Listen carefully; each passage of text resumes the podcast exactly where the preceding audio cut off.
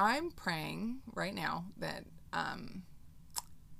that one of two things happen for you, depending on where you are in your life and what you've been through and how you see yourself and how you see God. All of that can factor into how we respond to his love.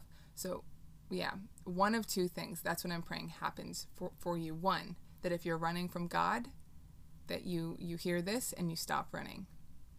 Or two, that you would see God's love is even greater than you thought it was. So either way, I just pray that something great happens for you by the end of this little podcast here, because that's what's been happening for me.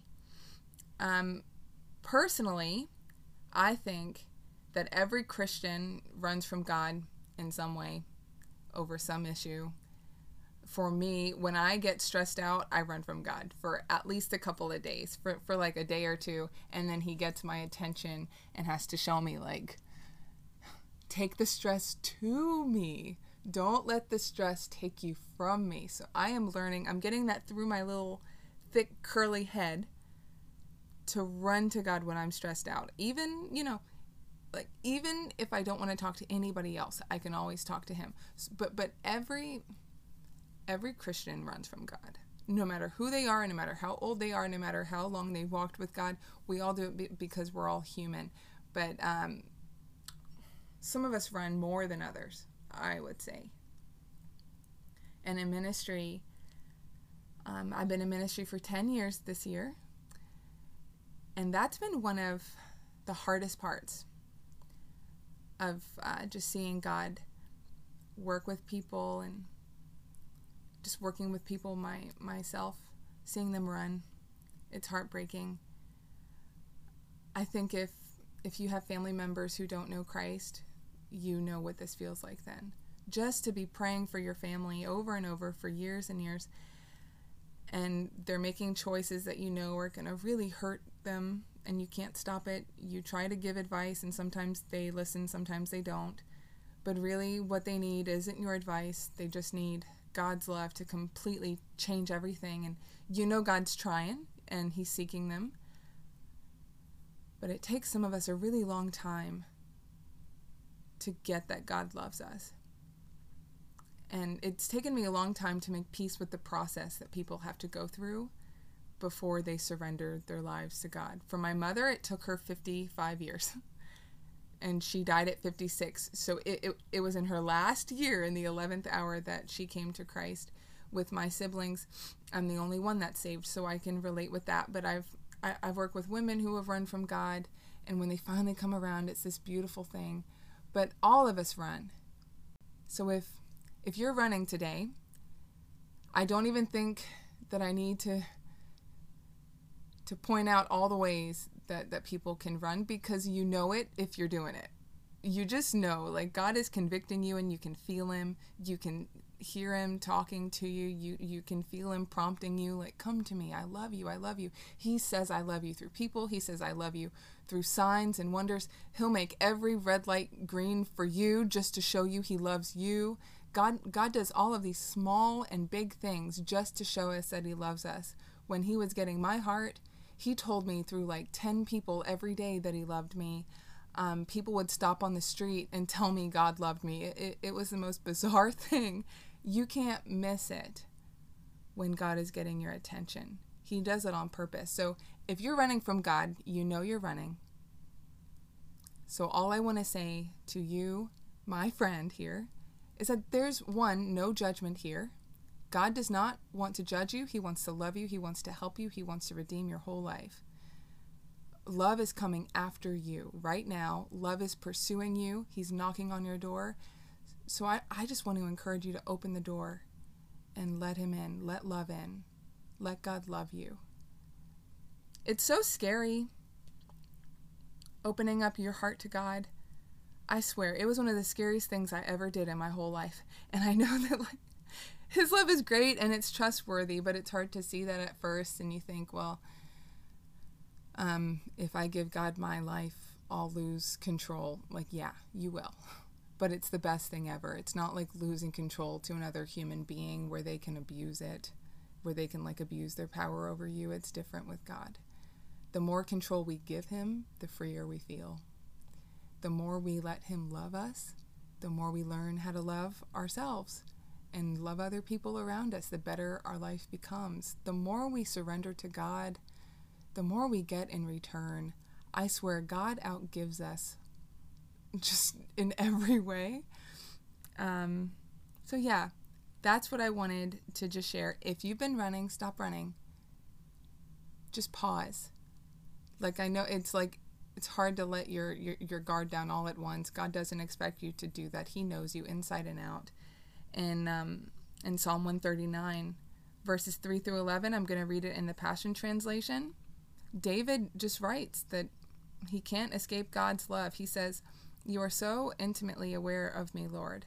You read my heart like an open book, and you know all of the words I'm about to speak before I even start a sentence. You know every step I will take before my journey even begins. You've gone into my future to prepare the way, and in kindness you follow behind me to spare me from the harm of my past."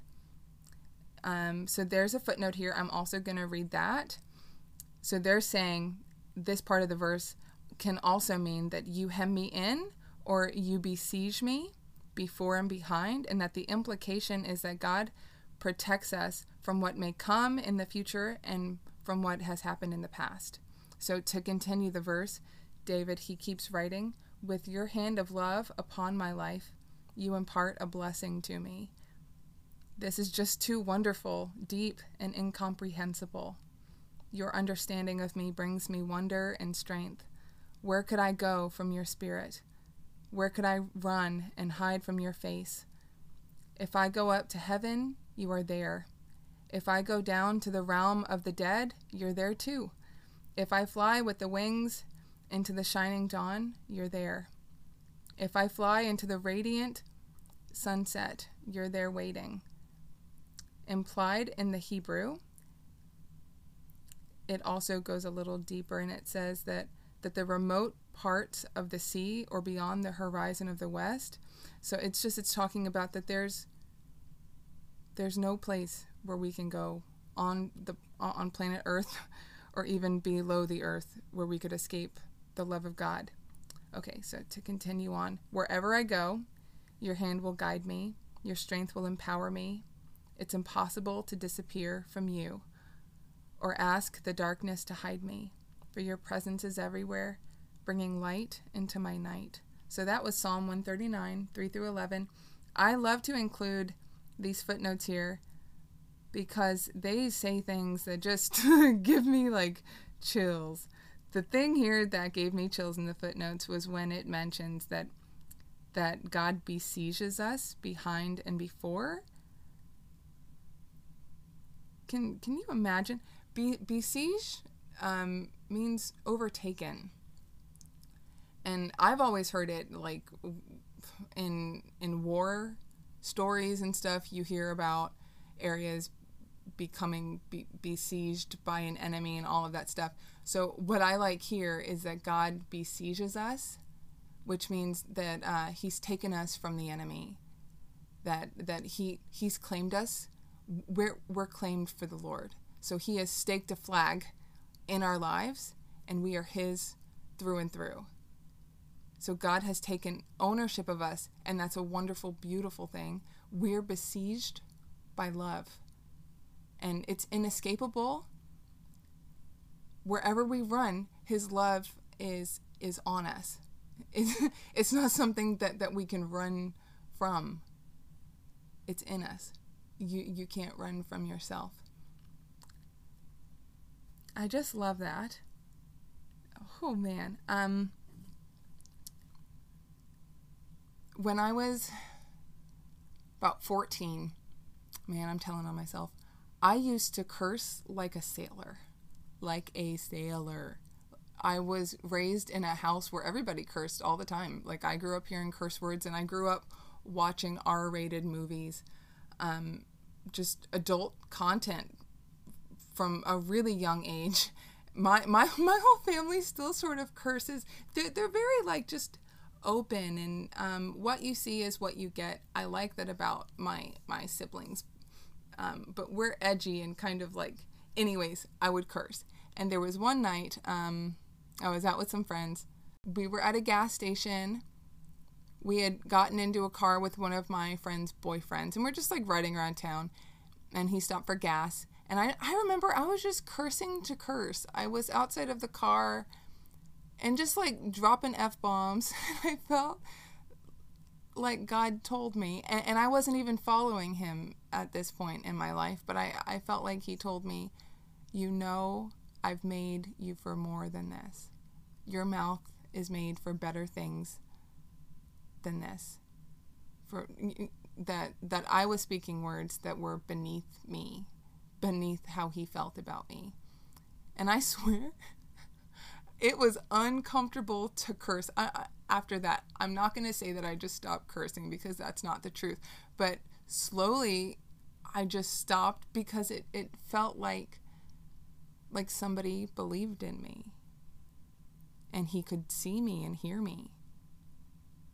And he wanted more from me. It felt like God was calling me higher. And I think that that's what it is when God pursues you. He's calling us higher. That's what love does. It lifts the beloved up. Love wants more for us than we want for ourselves. Love does not stop until it makes the beloved's life better, until the beloved is free, until the beloved feels whole. And that's what God wants for you. That's why he sent Jesus. Romans 5, verses 6 through 8. When we were utterly helpless, Christ came at just the right time and died for us sinners. Now, most people would not be willing to die for an upright person, though someone might perhaps be willing to die for a person who is especially good. But God showed his great love for us by sending Christ to die for us while we were still sinners. I think the number one thing that keeps people from coming to God is shame. Just being honest. Because I've met some people just hanging around with my family and some of their friends, and my siblings make ministry hard for me sometimes. I love them so much, but sometimes they'll tell their friends that I'm a preacher and that I'm in ministry. And so I'll get to the house and they'll have friends over, and I can see that my siblings told them because of how they act around me. And how they expect me to treat them. So I'll walk through the door and they'll look at me like I'm perfect. And I know I'm not. I live with me. I know the truth. But and then they'll expect me to judge them.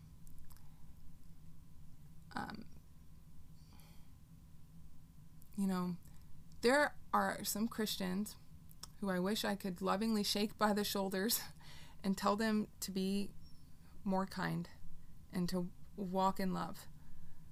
But I think, and this is why I'm sharing this with you, that a lot of Christians just don't know how loved they are. So they're not being very loving to other people. A lot of the times, religious people can be very scared of letting unsaved people sit in their sin. And like, yeah, that's a valid fear. You know, there's nothing wrong with that.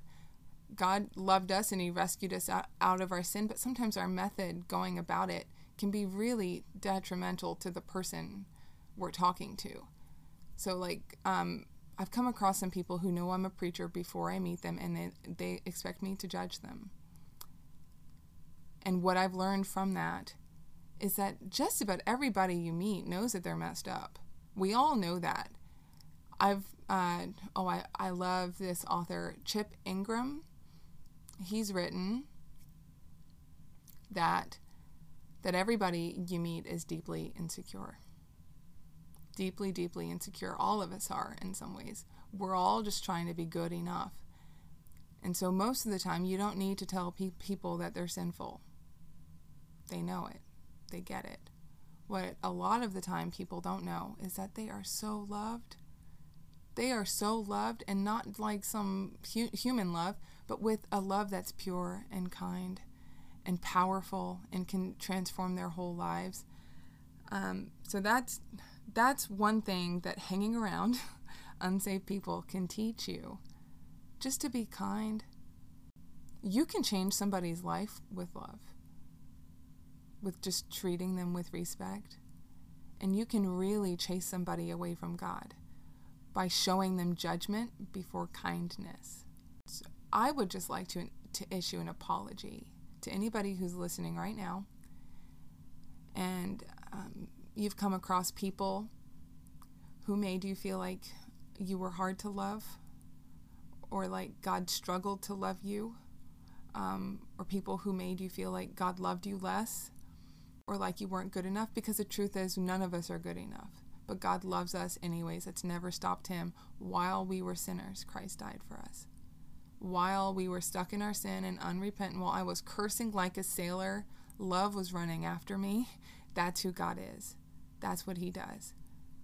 He desperately, deeply loves you. There's nothing on planet Earth or in heaven or in hell that can stop his love for you. There's nothing in your past that can stop his love for you. And there's nothing in your future that he doesn't see, that he's not prepared for, and that he won't help you through. God loves you. You've never been unloved. Psalm 39 has been a favorite of mine for years, because I used to feel like I just wasn't good enough. And I felt this in a lot of different ways for a lot of different reasons. I just was, my parents treated me like I was a burden. They didn't like to take care of me and my siblings. It was a chore for them. So they didn't sometimes, and we just sort of had to fend for ourselves and figure things out. So I learned to cook really young, and I was an adult really young. So I know what it's like to feel forgotten and to feel unloved and to feel like you're not good enough. And it took me a long time to realize that even if people didn't love me well, God always did. He always felt nothing but love for me. That's why he sent Jesus. So right here, I want to go back to Psalm 139, where David writes, "You even formed every bone in my body. When you created me in the secret place, carefully, skillfully shaping me from nothing into something. You saw who you created me to be before I became me. Before I'd ever seen the light of day, the number of days you planned for me were already recorded in your book." God loved you before you were you. Can I read that again? Do I have your permission to just read this verse again? Verse 15. "You even formed every bone in my body when you created me in the secret place, carefully, skillfully shaping me from nothing into something." The footnote here says that he embroidered us. That just, it tickles me, because I know what embroidering is, and it's super complicated. Like I can't do it. Embroidery takes detail. Like, you have to look at it closely and use the needle to sew all the ridges and details. I cannot. My brain does not work that way. But my mom used to do that sort of stuff. So I grew up watching her, and it takes some skill. So what this verse is saying is God skillfully created you with attention to every detail he was using. He knows you intimately and closely. It's almost like he can see parts of us that we can't see. So he can see the good, the bad, the ugly, the beautiful, the breathtaking, the gifted, like all these little parts of you that make you you, all of your uniqueness. He sees it all. Even the parts that you don't like, he loves.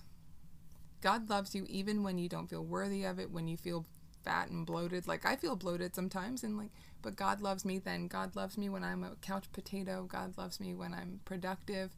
Can you just say that out loud right now? Just stop and say, God loves me. I can never escape his love. Say it again. God loves me. I can't escape his love.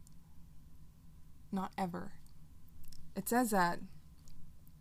If you go back up in Psalm 139, David writes, "Where could I go from your spirit? Where could I run and hide from your face?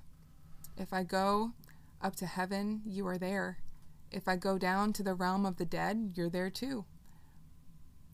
And then if you jump down a little bit, it says, wherever I go, your hand will guide me. Your strength will empower me. It's impossible to disappear from you or ask the darkness to hide me.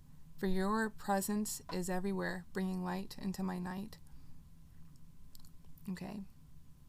I want to go to Romans 8:26.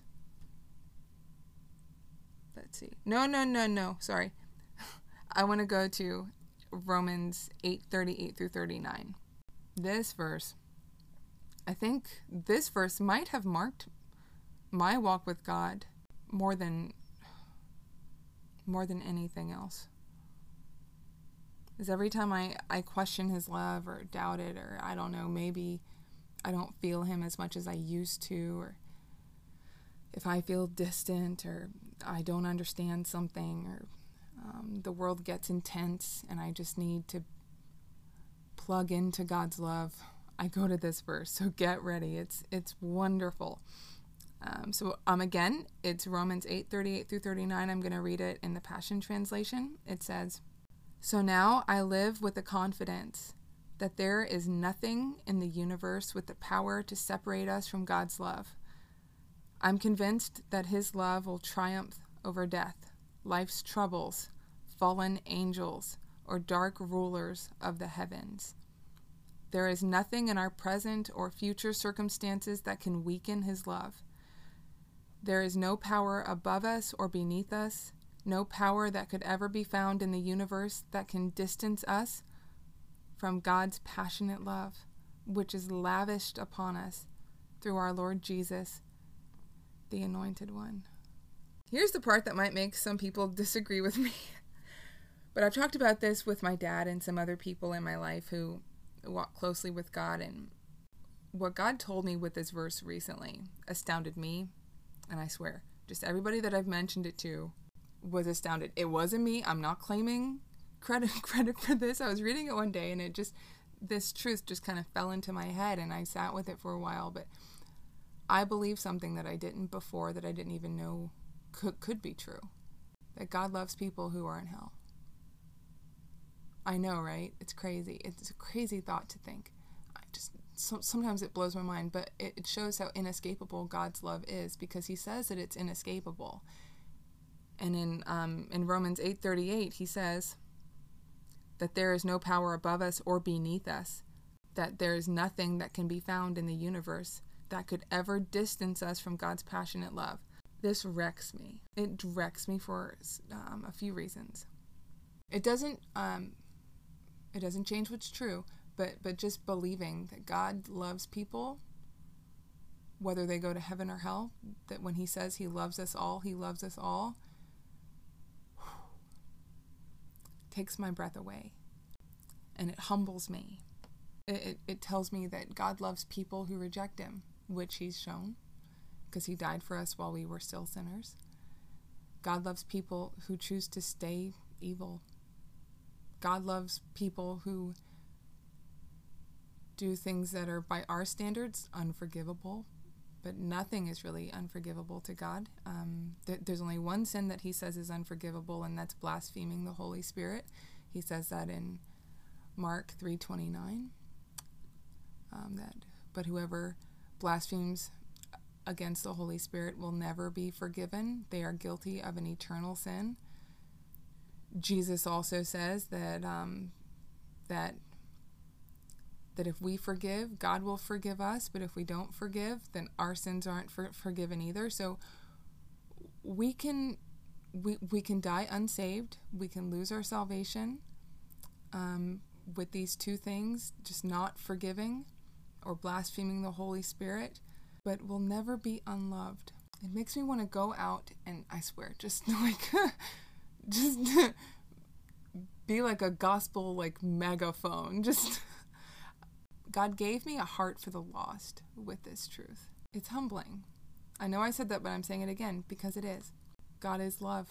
It says that in Scripture, that God is love. I could find it. Yeah, right here. 1 John 4:8 says, whoever does not love does not know God, because God is love. So God can't be something he isn't. He's love. He's also just. He's also righteous. So we still have to come to Christ for the forgiveness of our sins to go to heaven. But not going to heaven, being cut off from heaven, does not mean being cut off from love. And here's why that breaks my heart. I was having trouble putting it into words just now, but I feel like I'm able to. Because if you think about it, the people who hurt you in your life, in your family even, you might not like everything that they do. I think that this is especially true for parents. Your loved ones can be far, but they're never far from your heart. You might not be able to reach out and touch them, but you love them still. And not even death can stop us from loving the people we've lost. Like, I still actively, daily love my mother, even though she's gone on to heaven. Now, if you increase that by 1,000,000, you're beginning to skim the surface of God's love for you. So the thought that God desperately loves people who are on their way to hell, or have maybe even fallen into hell, that's really sad, because he'll always love them, even though they're forever cut off from him. And I think that if we can wrap our heads around that, then we can begin to understand why God would send his son to the cross. Because he wanted to make it possible for more of us to spend eternity with him, to be able to love us and be near to us in heaven with him. But the thought of him having to love people from afar, loving them across a chasm of sin while they're in hell, and I believe that the heart of God, oh man, he doesn't want hell for any of us. We choose it, and we have to walk over Christ to get there. We have to walk over Christ's dead body to get to hell. God's literally done everything to show us he loves us. And I just, that wrecks me. And there's one thing that I really don't like to see Christians say, and I'm just going to say it here. Maybe you didn't know. I used to say this too back when I was still getting to know God and still getting to know his love for me and his love for other people, that it's really, really wrong to wish hell on people, or to tell people that they're going to hell, or to delight in the thought of people going to hell. The Lord says in Proverbs, never to rejoice when our enemies fall. And I think that especially applies to this situation, because the people we want hell for are people that Jesus died for. I think it breaks God's heart when he sees his children wish hell on the unsaved, because he's done everything he can to save them and to show them he loves them. And the lost people around us, even if they're like really obnoxious sometimes, or just like cursing God's name and all this stuff, the most lost people we know are no less loved than we are. Some people can pretend to be perfect and put on airs, but we're all flawed, really. And even the most admirable people you know are no more loved by God than you are. And so perhaps you've been running, perhaps you've been trying to wrap your mind around the love of God. Maybe you're fighting him off because you don't trust people, you don't trust that God is who he says he is, or that he loves you as much as he says that he does. What I would love to just say to you is that love is coming after you. Let love find you. God comes after us every day with love. Let love find you. And what I mean by that is just stop running. Just stop doubting for a second. Stop fighting God.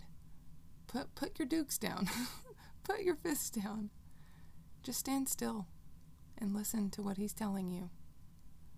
Give him a chance. When you stop running, I noticed this for myself.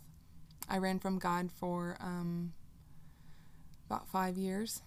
I got saved when I was 10, but then right after my birth, dad got saved, or so we all thought. but he didn't really change his behavior. He was abusive. And so I just, watching him pray ruined God for me for a little while. It made me trust God less because I thought, well, man, I can't pray to the same God that my birth dad prays to. I can't do that. He hurts me. I don't trust that. I don't want to be anything like him. So I ran from God. And then I remember having this moment with him outside. We lived at a motel, and being about 10 feet away from my birth dad in a motel room was a lot to handle because he was abusive and controlling and hard to be around. So I would leave every night and go up to the third floor of the motel building. There was an empty room on a far corner near a balcony, so no one was in there, and it had a great view of the night sky. So I would lay out on the balcony for hours and look up at the stars and beg God to change my life, that if there was a God and if he cared, please change my life. That opened my heart. And later that year, it'll be 12 years this year, on September the 23rd, I got baptized. I stopped running. And I realized that God's love had been chasing me down, that he had never lost sight of me, even when I thought I was hidden from him, that you can't really hide from God. Even if you try to hide yourself in like whatever darkness you're run into. I was drinking a lot at that age. I was a teenager and I was drunk all the time. God still saw me. He never lost sight of me. He never stopped loving me. I stopped fighting him. And I realized, I looked back on my life and saw that he was there all along, that his love was there chasing me all that time. And it showed me the length of God's love. That's what pausing will give you, this great perspective when you look back and you realize God isn't who you thought he was. And he wasn't distant at all. He was right there with you. And then when you pause, you can start to dig into God's love. The Bible, it talks a lot about the length and width and height and depth of God's love. And that's what I'm talking about here, that when you stop running from God's love, you can begin to discover the depth of it. But you can't dig if you're running. But the moment that you pause and just kind of say to yourself, I'm going to believe it. I'm going to believe that God loves me. I'm going to believe him when he says that he does, and that his love is different from all the other love that I've known ever, that his love is the real deal. Then you can start to see how much he loves you, to dig in and see how endless it is. The more you dig, the more you find. You never hit a bottom of God's love, ever, ever. So I am going to read a super awesome verse from Ephesians verse 3. Sorry, what? I'm tired, y'all. I'm reading from Ephesians 3, verses 17 through 19 in the Passion Translation. Then by constantly using your faith, so your faith meaning I believe that God is who he says he is and that God means it when he says he loves me. All faith is believing what God says is true. The life of Christ will be released deep inside you, and the resting place of his love will become the very source and root of your life. Then you will be empowered to discover what every Holy One experiences, the great magnitude of the astonishing love of Christ in all of its dimensions. How deeply intimate and far-reaching is his love, how enduring and inclusive it is. Endless love beyond measurement that transcends our understanding. This extravagant love pours into you until you are filled to overflowing with the fullness of God. That's a lot, and it's all good. Man, it's one of my favorites because it talks about that the more we use our faith and believe that God is who he says he is and that he loves us, that the life that Christ lived here on earth, his perfection, his redemption, it'll be released deep inside of us. So the more that we believe God, the more he'll dig his roots you know, into us, then the more that we're going to be transformed, and that the resting place of his love will become the very source and root of your life. I want that. Like, do you want that? I want that. For the resting place of God's love. For God's love to become the very source and root of my life. God wants that for you. Where whenever you're running dry, you come to God and he gives you what you need. God loves you. God loves you way more than you think he loves you. Way more than you could ever understand or begin to comprehend. It says that here, that it's endless love. His love is endless love beyond measurement that transcends our understanding.